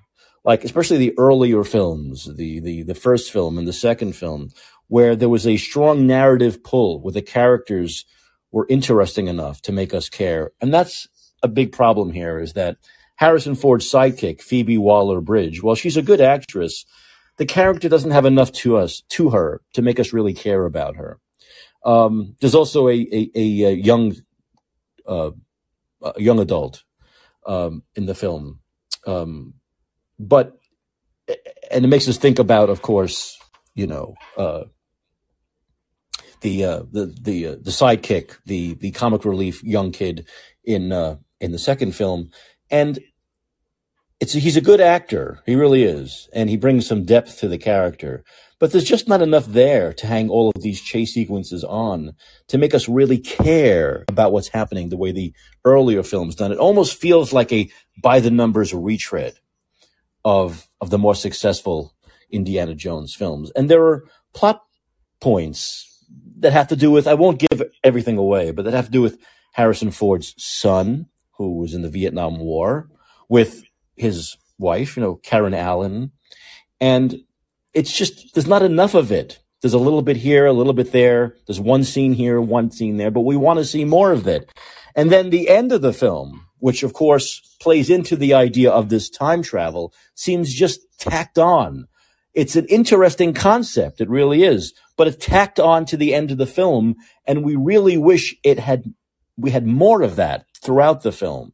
So it's kind of like some set, some very successful set pieces and possible plot points that should have been developed further and warrant. And the film is really, even with John Williams' score, John, your score is in this film, but, but you know, it's a retread of the of your original scores. Everything just seems like it's kind of a by the numbers retread and trying to get by on the laurels of the earlier film and of the franchise. And so while, like I say, there are some set pieces that work, there are some plot devices that work, as a whole, it doesn't work. And therefore I can't, I can't recommend Indiana Jones in the Dial of Destiny. Unfortunately, I really did want to, uh, I really did want to like it. But I guess the theme, my next film is a film that's been out for a couple of weeks. It's called No Hard Feelings.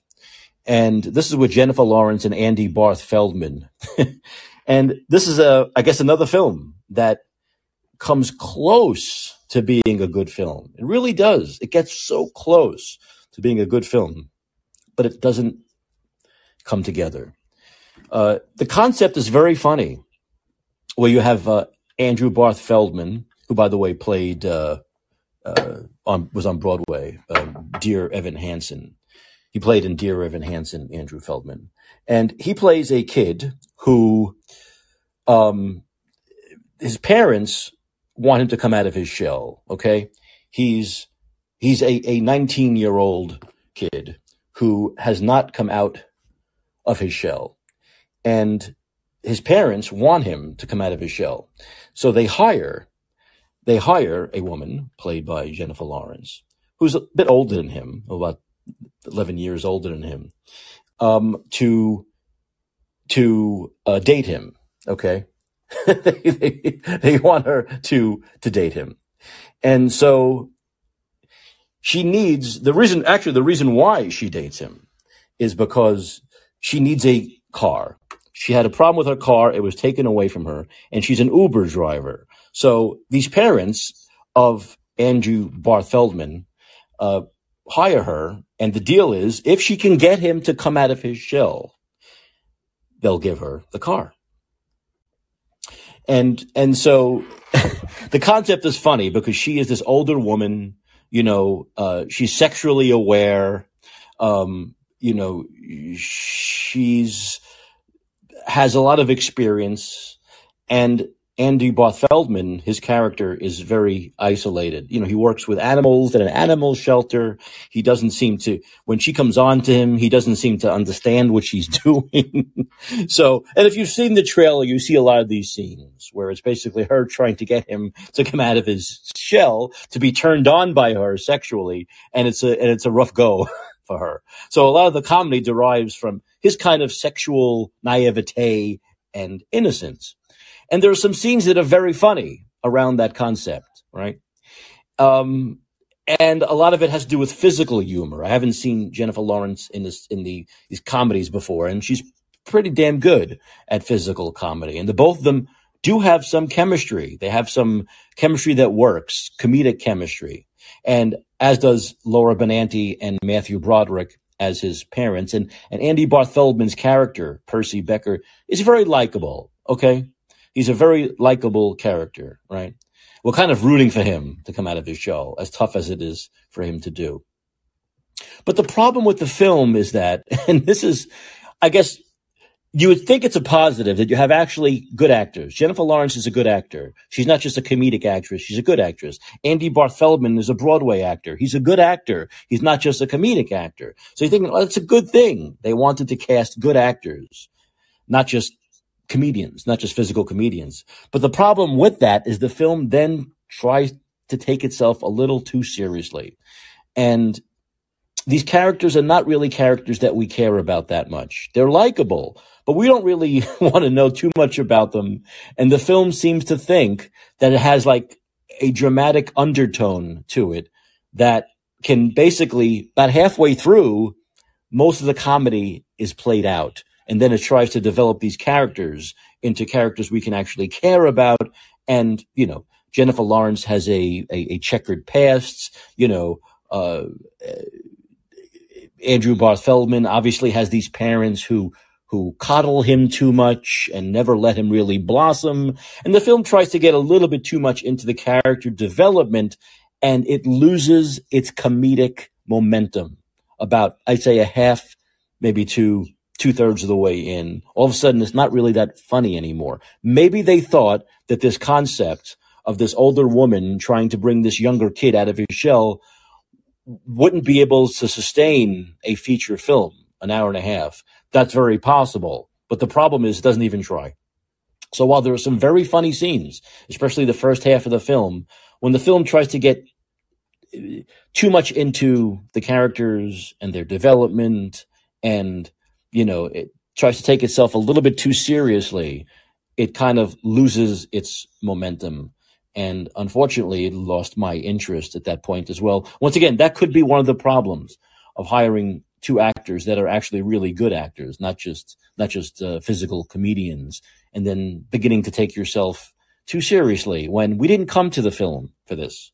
We didn't come to the film for any kind of a you know uh, dramatic undertones or uh, you know a film that uh, is really about character development. We just came for the laughs and the concept is funny enough. I really think it could have worked if it just kept that comedic, you know, momentum going, but it loses it. And when it loses that comedic, uh, momentum, um, I started to tune out and not really have any interest in the film anymore. So, unless we're talking about two films today, both this one and Indiana Jones, that had really pieces to it that could have made them really good films that I could recommend. But as a whole, both films kind of fall flat. So unfortunately, this week I cannot recommend either Indiana Jones, nor can I recommend uh, No Hard Feelings. Maybe next week will be better. Right? We have a couple of big ones coming up. Right? Mission Impossible, the cruise film, and of course Oppenheimer, which has been, you know, promoted ad nauseum for the last six months with their countdown and all of that stuff. So we'll see what happens after that. Um, I was gonna end the show, like I usually do after the film reviews. Let me just, I'll tell you, I'll go to Bill, but I need to be played out by John. John, play me out, please. Thank you.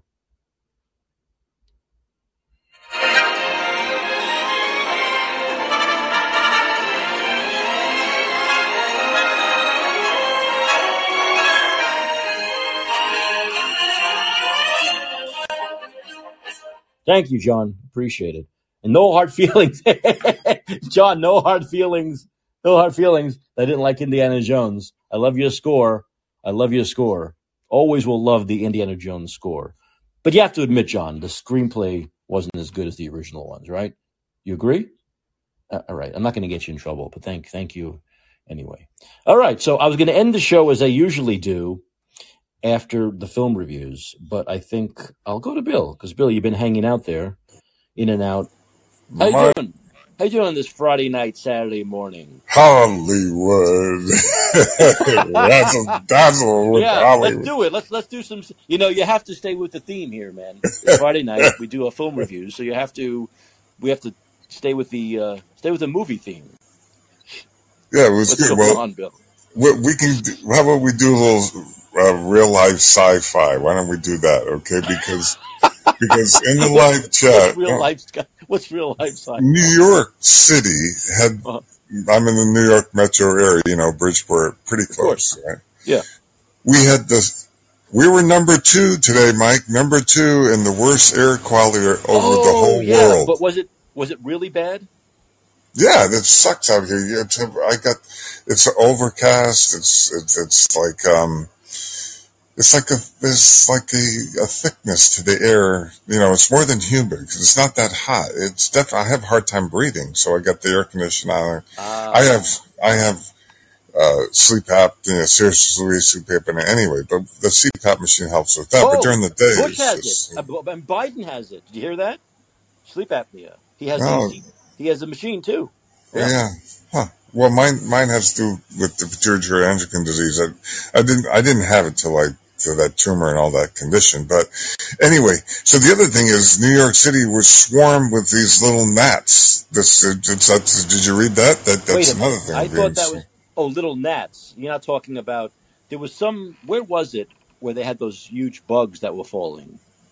The um oh I forgot what city it was, but it wasn't New York. There was some city where there were these huge crickets Oh, the falling from the crickets. sky. Yeah, yeah, I remember that. I forget where that is. I yeah. remember reading about that.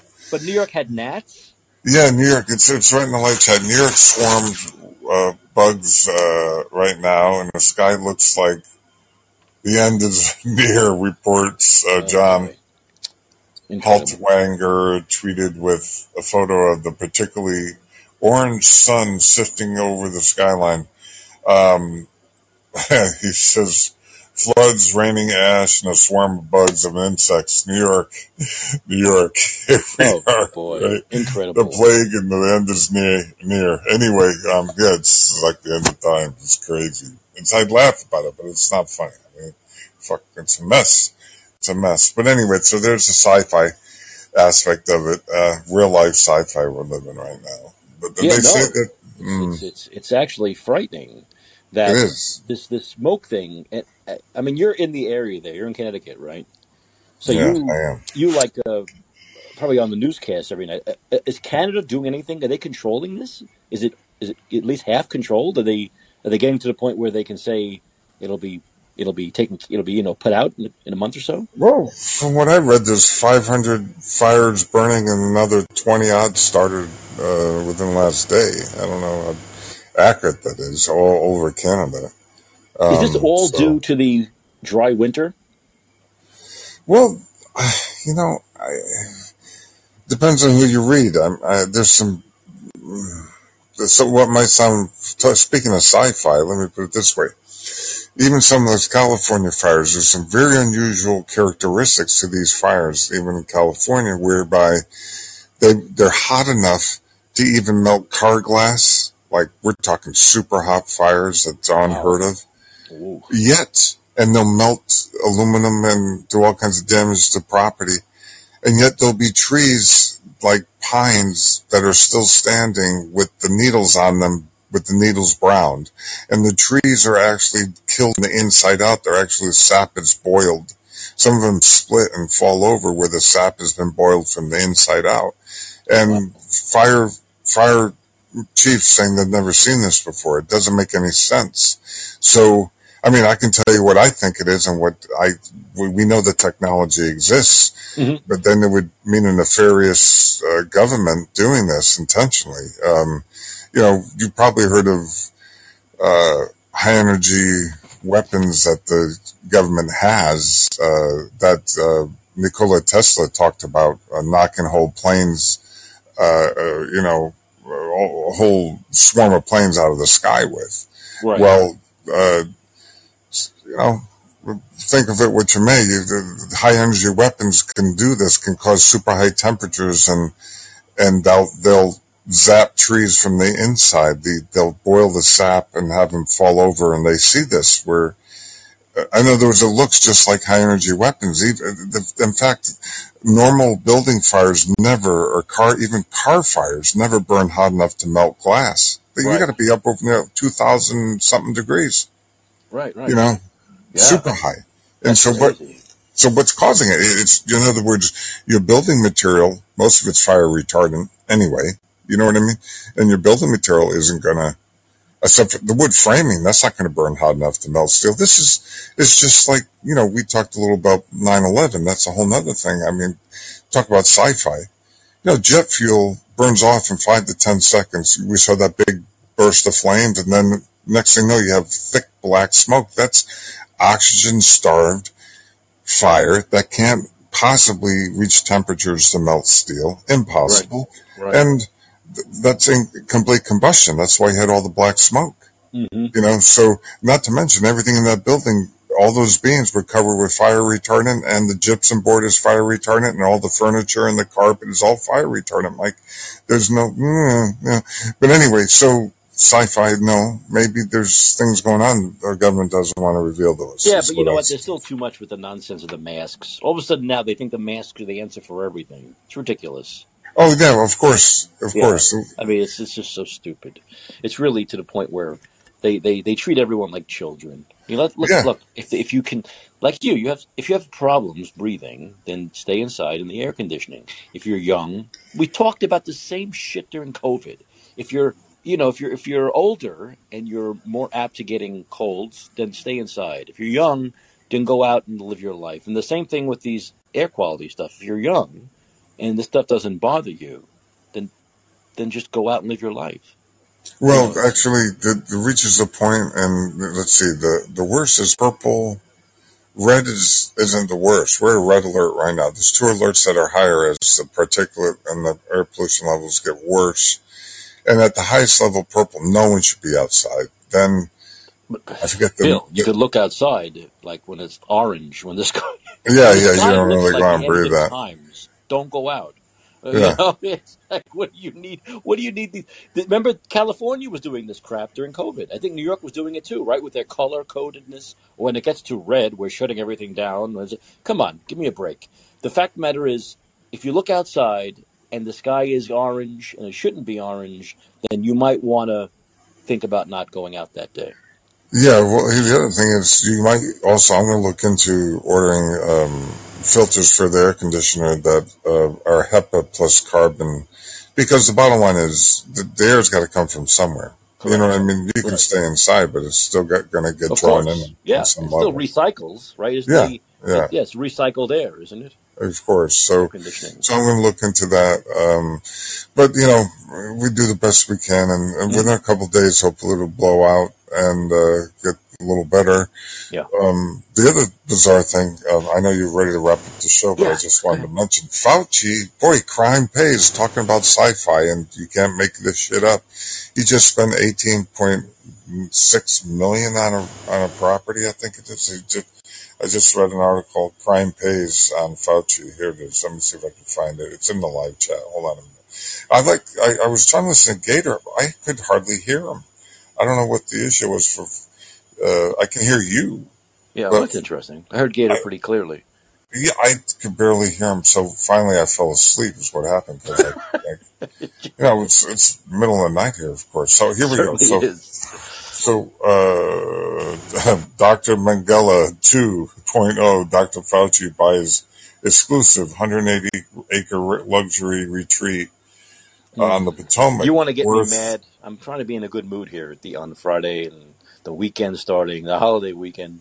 But Monday, uh, I should announce I'll be here Monday. I'll be. I, I'm unlike most Americans. I will not. The the holiday is Tuesday, July 4th. I understand that the fourth is the Fourth of July is a holiday. I've never heard of the third of July. being a holiday. So I'm going to do this show on Monday night. I'll take off. right. I'll take off Tuesday night because I'm a patriotic guy, you know. Um, but Monday night I'll be here, and we can talk more about Fauci because I think on Monday I'm going to talk about um, that New York City. People forget about this. There was that New York City Health Pass app. Remember that? Yeah, Yeah. the Health Pass app. And they did you hear they just quietly got rid of it after it costs New Yorkers about two hundred and fifty million dollars. Wow. Yeah, so there's more more corruption, more wasted money during COVID, and uh, they just quietly they just quietly got rid of that New York Health Pass uh, app. They had some they had things like this in Great Britain. You know, like the, I think they called it the Green Pass or something, right? So uh, you know they they have quietly gotten rid of that, but it cost a ton, a ton of money. It cost a lot- it was it was more wasted money, Bill. Mike, let me leave you with something positive because then you want to end the show. Okay. We'll talk money at length. Okay.